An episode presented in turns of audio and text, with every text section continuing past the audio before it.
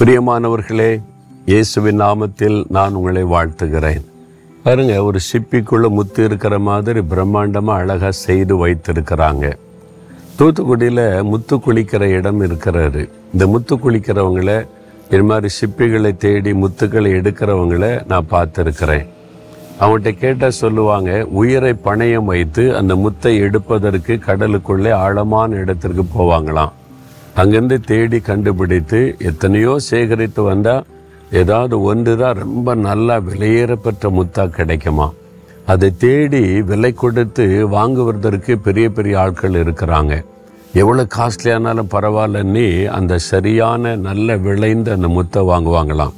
வேறு புஸ்தகத்தில் மற்ற பதிமூன்று நாற்பத்தைந்து நாற்பத்தாறு வசனத்தில் இயேசு சொல்லுகிறார் பரலோக ராஜ்யம் நல்ல முத்துக்களை தேடுகிற வியாபாரிக்கு கோப்பாக இருக்கிறது அவன் விலை உயர்ந்த ஒரு முத்தை கண்டு அவன் போய் தனக்கு உண்டான எல்லாவற்றையும் விற்று அதை கொள்ளுகிறான்.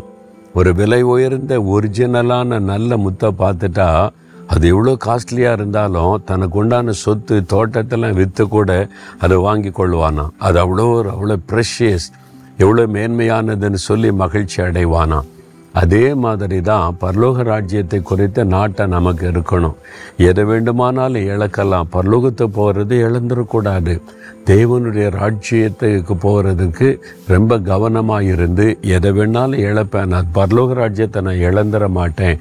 அந்த இடத்துக்கு நான் போகணும். இந்த உலகத்தில் வாழ்ந்து முடித்த பிறகு இயேசுவோடு நான் பரலோக ராஜ்யத்தில் இருக்கணும். இந்த தாகத்தோடு நம்ம வாழணும். மனிதன் உலகம் முழுவதையும் ஆதாயப்படுத்தி கொண்டாலும் தன் ஜீவனை நஷ்டப்படுத்தினால் அவனுக்கு லாபம் என்ன என்று இயேசு சொல்லுகிறார். அதனால் இந்த ஆத்மா அதுதான் பரலோகத்துக்கு தேவனுடைய ராஜ்யத்திற்கு போகும். அதை பெற்றுக்கொள்வதற்கு நம்ம தியாகத்தோடு எதையும் செய்ய ஆயத்தமாக இருக்கணும்.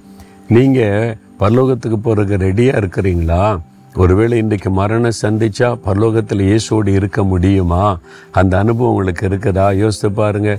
இல்லாட்ட ஆண்டவரே உம்முடைய ராஜ்யத்தில் நான் உம்மோடு கூட இருக்கணும். அந்த அனுபவத்தை தாங்க உங்களுடைய ரத்தத்தினால் என்னை கழுவி பரிசுத்தப்படுத்துங்கன்னு சொல்லுங்க. இயேசு உங்களுடைய பாவத்தை மன்னித்து ரத்தத்தினால் கழுவி உங்களை ஆயத்தப்படுத்தி விடுவார். தகப்பனே ஆண்டவரே பரலோக ராஜ்யத்தின் அந்த ஆசிர்வாதத்தை நான் இழந்துடக்கூடாது. நான் எதை இழந்தாவது பரலோக ராஜ்யத்தை கட்டாயம் வந்துடணும்.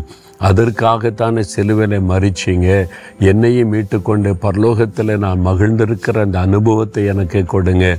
இயேசுவின் நாமத்தில் ஜெபிக்கிறேன். ஆமேன் ஆமேன்.